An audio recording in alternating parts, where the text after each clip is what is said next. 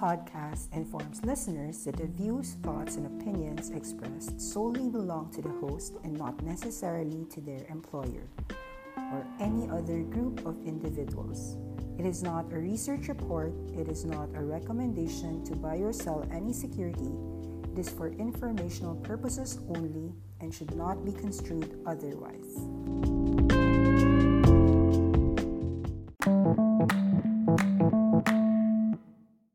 This morning, we will read a few paragraphs about Richard Driehaus, or probably Richard, Driehaus, the father of momentum investing. So he says that a stock's price is rarely the same as a company's value.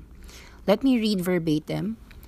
The first thing I've learned is that a stock's price is rarely the same as a company's value.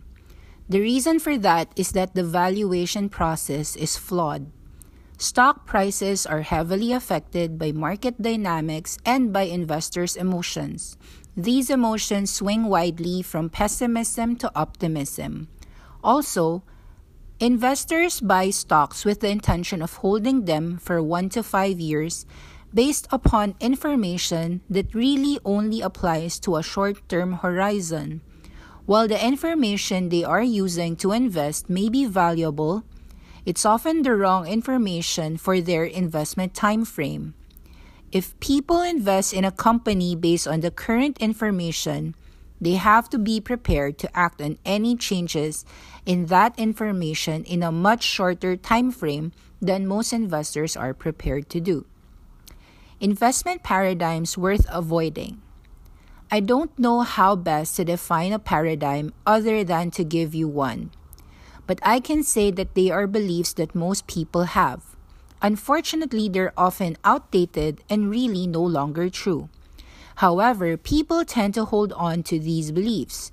In fact, they search for evidence to support them and reject information that conflicts with these paradigms.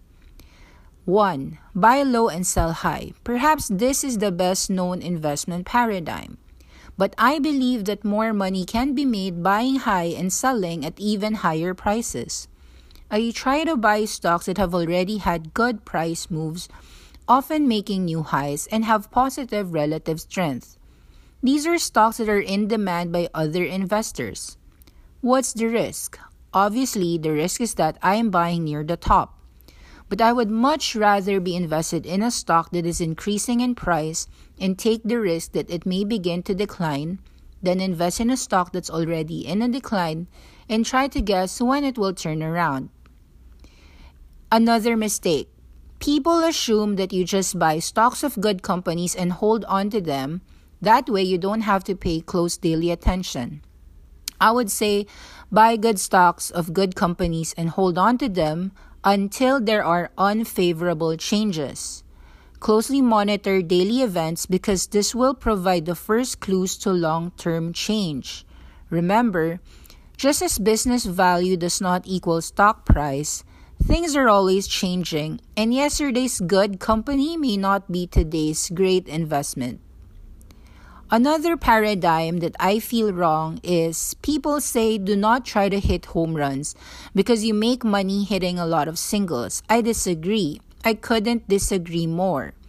I believe you make the most money hitting home runs, but you also need a discipline to avoid striking out. That is my self discipline. I try to cut my losses and I let my winners run. Perhaps that's a paradigm too, but it is one that works. You must have a value based process. This is a paradigm that I do not believe in. Often, when I talk to consultants, they like to see a very systematic value based process. They think that each stock has to be submitted to some type of disciplined, precise, and uniform evaluation. But the real world is not that surprising or precise. I'm convinced there is no universal valuation method. In fact, in the short run, valuation is not the key factor. Each company's stock price is unique to the company's place in the market environment and its own phase in its corporate development. So he doesn't believe in value. Haha. The best measure of investment risk is the standard deviation return. That's also wrong in my view. I view that, you know, volatility only measures risk over the short term, but we are discussing long term objectives. For most investors, a major long term risk is portfolio underperformance due to insufficient exposure to high returning but more volatile assets. In my opinion, investment vehicles that provide the least short term volatility often embody the greatest long term risk.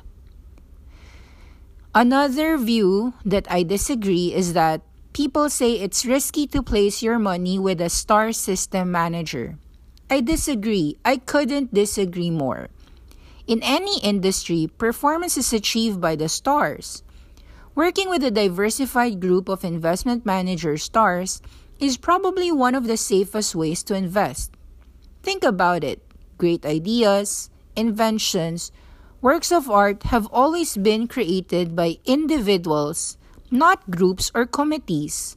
This is also true in the investment business. Good long term results have been achieved by talented individuals. Anyway, if you want to learn more about Richard Driehaus's investment system, he was originally profiled in the New Market Wizards of Jeff uh, of Jack Schwager. So you could read about him. Uh, you could search his book at Amazon.com. Um, let me read uh, he's featured in the very old New Market Wizards. It's a book about conversations with America's top traders. Um, this one is a book um, published 1994, uh, but I think it still sells until today. After so many trading books, a lot of traders still believe that Jack Schwager's Market Wizards series is the best of the best because his trading books are not based on theories, opinions, predictions, or beliefs. In fact, he just interviews the very best traders in the world, the ones with the very best returns year after year, the traders that trade for a living, and he just looks up close at how rich traders were able to find and master their trading styles, fitting their personalities, allowing them to meet to beat the market year after year. And hopefully this helps you find your gems. So there. I guess um knowing what Richard Driehaus was saying is that well, as you can see, doesn't believe in the rudimentary valuation based process. So now some of you might be surprised. Like I'm saying, wow, this company is cheap at five times price of sales. But actually, I'm not just looking at the sales growth. I mean, you could see that connected TV is an industry that's probably hitting billions of dollars. And you are seeing one of the leaders here doing programmatic advertising with legit partners. I mean, you're talking about Disney, right? They do have partners in Disney through Hulu TV. So the more Disney streaming plus grows, what do you think those Hulu TV subscribers get? They get more advertising. Because not everyone wants to pay for subscription, right? And what do those advertisers need? They want data analytics and they don't want to think, hey, would you watch? Uh, I I mean, do you watch? Do you want to watch a commercial about diapers if you're not married or whatever? So they're not gonna give you that. I mean, as much as possible, programmatic advertising is the future. So I mean, anyway, it's good to read about the people that we are investing in and the people who are investing with us. So it's cool to know that Richard Driehaus is an investor of Talaria. Ta-da!